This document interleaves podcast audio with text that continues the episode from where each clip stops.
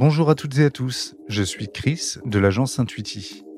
Le Club des 5 est un podcast appartenant au groupe français de pneumocancérologie, dans lequel cinq jeunes pneumocancérologues reviennent sur leur parcours de vie, leur quotidien en tant que professionnels de santé et sur le congrès ASCO auquel ils participent à Chicago. N'hésitez pas à noter le podcast sur Apple Podcast et à le partager à vos amis ou à vos proches si le format vous plaît. En attendant, je vous souhaite une très bonne écoute. Dans cet épisode, j'ai le plaisir d'échanger avec Camille Simon, qui est pneumologue et qui a terminé son assistanat il y a un mois à l'hôpital de Villefranche-sur-Saône. Bonjour Camille, est-ce que tu peux nous en dire davantage sur ta spécialité? Donc moi je suis euh, pneumologue, donc euh, je, fais euh, surtout de la cancérologie thoracique, enfin même que ça. Au début j'avais choisi l'internat de cancérologie, puis j'ai fait un droit au remords pour la, pneumologie. Mais aimant quand même l'onco, j'ai voilà, j'ai fait le desk euh, d'oncologie pour continuer à faire de l'oncologie dans ma spécialité qui était la pneumologie. Comme les autres membres euh, du Club des 5, tu as un travail à présenter cette année pour le GFPC. Ouais. Est-ce que tu peux nous présenter sur quoi tu vas travailler? Donc moi j'ai choisi de travailler sur le carcinome euh, bronchique à petites cellules. Donc c'est la partie, on va dire, la moins fréquente des cancers du poumon enfin une des parties les moins fréquentes. Euh, mais c'est euh, souvent le plus grave. Euh, avec c'est le c'est le type de cancer du poumon dans lequel on a presque le moins fait de progrès ces dernières années dans lequel on a le moins bon entre guillemets arsenal thérapeutique. c'est souvent une maladie qui est rapidement évolutive et malheureusement rapidement source de décès chez les patients. Et donc euh, moi j'ai choisi de travailler là-dessus déjà parce que ça m'intéresse et aussi parce que euh, voilà c'est Lionel qui m'a beaucoup motivé euh, là-dessus, Lionel Falchero.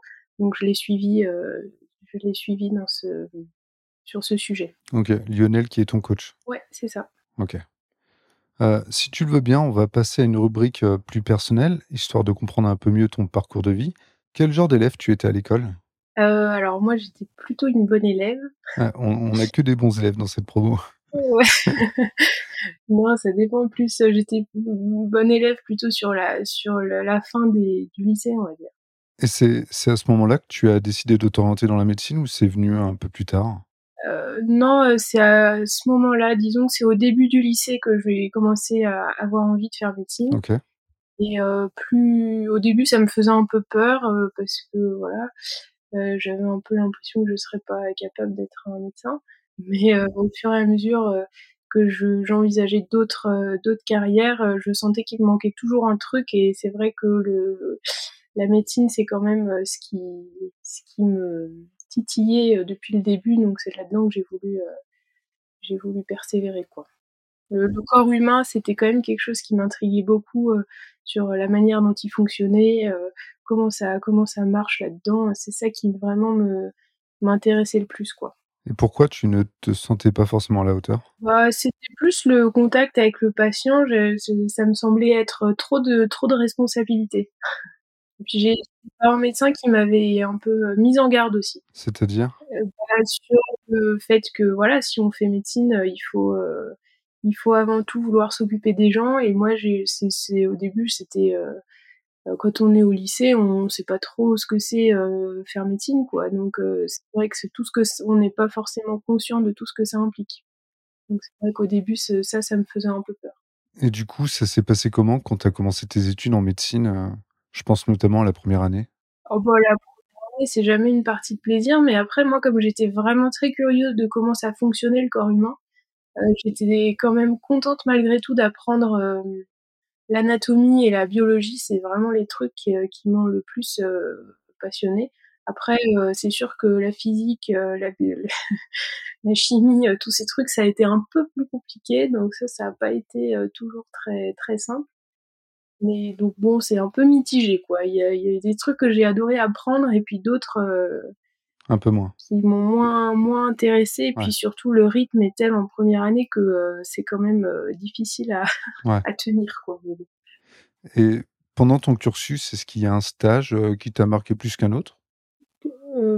Ouais, Ça, c'est difficile à dire parce que à chaque fin de stage, on a envie de faire la spécialité dans laquelle on a été en général pendant. 3 mois. Mais non, je pense que, ça va peut-être être un peu, heu, bateau ce que je vais dire, mais c'est vrai que j'ai fait un stage d'oncologie, heu, médicale en gastro pour le coup et heu, c'est vraiment celui-là qui a été décisif dans mon choix initial de spécialité et je pense dans mon goût pour l'oncologie en général. Donc je pense qu'on peut dire que, ce stage-là m'a pas mal marqué. Et au final, qu'est-ce qui a conforté ton choix d'orientation quand tu as fait ce stage? C'est les personnes avec qui tu as travaillé, par exemple? Ouais, c'est vraiment les les personnes avec qui j'ai travaillé et leur manière d'être avec les gens. C'est vrai que parfois je ça m'est arrivé d'être un peu surprise de du contact, heu, que que certains services avaient avec les patients Ouais. et là, dans ce service-là, je m'étais rendu compte que, ouais, en fait, ce que j'ai ce que la manière dont je voyais les choses, ça collait vraiment plus avec les gens que j'ai fréquentés dans ce service Que, heu, c'était la première fois que je me sentais vraiment à l'aise, en fait, avec C'est un métier compliqué, dur. Est-ce qu'il y a des moments où tu as eu envie de tout abandonner? Alors, eu envie de tout abandonner, heu, non, quand même pas. Ouais. Mais c'est vrai qu'il y a des moments, heu, bah, c'est je pense le moment clé, c'est quand même le début de l'assistanat où on est, on prend de l'autonomie. Que parfois, il y a des moments où c'est vrai que je trouvais ça franchement dur et ouais, il y a des moments où je me disais en fait, je me disais pas, heu heu: «J'ai envie de tout arrêter», mais plutôt je me disais: «Et si si jamais j'arrêtais médecine, qu'est-ce que je ferais?» Ouais. C'est plutôt, heu, voilà, mais j'ai jamais vraiment envisagé sérieusement d'arrêter. Et tu pourrais nous dire comment tu as fait justement pour surmonter ces périodes de difficulté? Tu en parles à ton entourage proche, à tes amis, à ta famille? Ouais, bah, c'est un peu tout ça en même temps et puis, heu, bah, du coup, je voyais que c'était aussi dur pour mes amis qui étaient dans la même situation, donc c'est vrai qu'il y a un côté un peu, où on se serre les coudes, quoi et puis, heu et puis quand même, le rôle de de l'équipe, heu, médicale autour est important parce que c'est vrai qu'en fait, heu, on est moi, j'étais très entourée par les collègues aussi et ça, ça aide beaucoup, en fait. Que, voilà, dans les moments de doute, il y avait toujours quelqu'un sur qui on pouvait, compter pour, discuter ou, Ouais. ou voilà, lâcher un petit peu le les appréhensions, quoi. Et si tu devais nous présenter ta journée type, quelle serait-elle?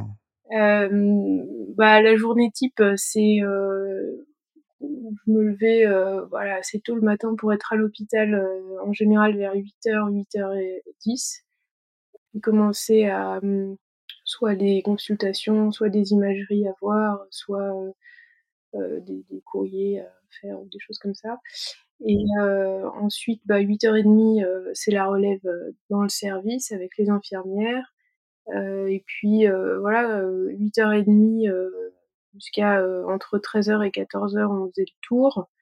Et bon, de temps en temps, une matinée de fibro, s'intègre, là-dedans.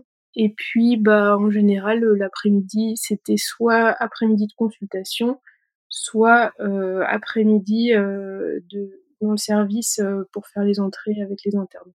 Puis la fin de journée, ça dépend de comment, heu, sont les entrées, si elles sont, heu, plus ou moins stables, plus ou moins bien, cliniquement et puis, c'était entre 18:30 et 19:00, quoi. OK. Et le soir, il te reste un peu de temps pour te détendre quand même? Enfin, tu je sais pas, tu regardes des séries? Alors moi, j'avoue que je regarde pas trop de séries médicales, OK. Heu, parce que, heu, ça me remet un peu trop, heu, dans dans l'hôpital, quoi. Ouais, ouais. Mais, celle que j'ai regardée, c'était plutôt Scrubs, qui a un côté complètement déjanté que je trouve assez rigolo. Mais du coup, ça se passe quand même dans un hôpital? Ça se passe quand même dans un hôpital, ouais. Mais je regarde pas ça tous les soirs, hein, loin de là. J'ai vraiment regardé, 1 ou 2 saisons. Ouais, tu éprouves quand même ce besoin de couper dans tes moments de détente, Ouais. Et si tu n'avais pas fait médecine, heu, ça aurait été quoi le métier de tes rêves? Je crois que j'aurais aimé faire la cuisine. C'est vrai? Ouais. J'aime bien, heu, le côté alors pas forcément dans un restaurant parce que, heu, il y a le côté, très, rush et tout ça dans les restaurants, je sais pas si à la longue ça m'aurait plu. Ouais. Mais, ou s'il y a d'autres formes façons d'exercer, je pense, être traiteur ou des choses comme ça, j'aime bien, organiser, anticiper les trucs à anticiper, et puis après le, côté manuel de, de la cuisine, j'aime bien quoi. On arrive à la dernière partie de cet épisode. Comment tu as connu le GFPC euh, bah, moi, j'ai connu le GFPC de deux manières, on va dire. La première, c'est parce que je travaille avec euh, l'équipe de Villefranche qui euh, ont quand même beaucoup en lien avec le GFPC. Et la deuxième, c'est par ma thèse, en fait. je crois que c'est là que j'en ai entendu parler pour la première fois. parce que je faisais ma thèse, c'était une étude une étude sur les pratiques en fait des pneumologues et d'ailleurs d'autres spécialistes dans la prise en charge de tumeurs euh, bronchiques rares, les tumeurs carcinoïdes. Et donc euh, il y avait, euh, on demandait aux gens qui répondaient au questionnaire tout un tas de choses sur eux, où est-ce qu'ils exerçaient, donc quel type de structure, etc. Et on leur demandait s'ils faisaient partie d'une société savante. Et donc le GFPC en faisait partie. Et toi, concrètement, aujourd'hui, tu, attends quoi de cette participation euh, au podcast et plus largement euh, à cette année aux côtés euh, du GFPC Eh ben, ce que j'attends, c'est déjà d'apprendre des choses parce que c'est vrai que c'est toujours, on apprend toujours plein de trucs quand on part d'un congrès.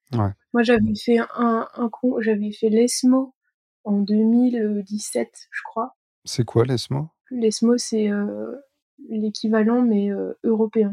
Et euh, c'est vrai que les, les études que j'avais vues, dont j'avais entendu parler là-bas dans les séances plénières et tout ça, c'est vraiment des trucs qui m'ont marqué pendant tout mon internat, vraiment. Euh, je me rappelais de, je, je, me rappelais de ces études parce que j'avais entendu les gens qui l'avaient faites la présenter. C'est vrai que c'est un côté un peu assez grandiose, quoi, de, de voir les, les études être présentées comme ça devant autant de monde qui attend euh, de savoir ce que ce que ce qu'ont donné les résultats. Ouais, c'est sûr. Il y a, enfin, du moins, c'est le retour euh, de la première promo du Club des 5 qui a un côté euh, très effervescent. Ouais, c'est ça. Qui, qui rend l'instant limite magique. Ça doit être assez incroyable. Pour finir, est-ce que tu aurais un petit mot à faire passer à nos auditeurs et à nos auditrices? Eh ben, écoutez, moi, j'ai, j'espère que je vais avoir des choses intéressantes à faire remonter euh, pour, euh, bah, pour le cancer à petites cellules, qui est un peu euh, le vilain petit canard depuis longtemps. Et, et j'espère que j'arriverai à rendre les choses à peu près claires, parce que j'ai l'impression que c'est quand même assez complexe tout ça. Eh bien, merci beaucoup Camille. Eh bien, merci à toi. À bientôt. À bientôt. Le Club des 5 est un podcast créé par le groupe français de pneumocancérologie. Chaque mois, retrouvez nos 5 jeunes pneumocancérologues dans leur quotidien de professionnels de santé. Le Club des 5 est une production de l'agence Intuiti, disponible sur toutes les plateformes d'écoute.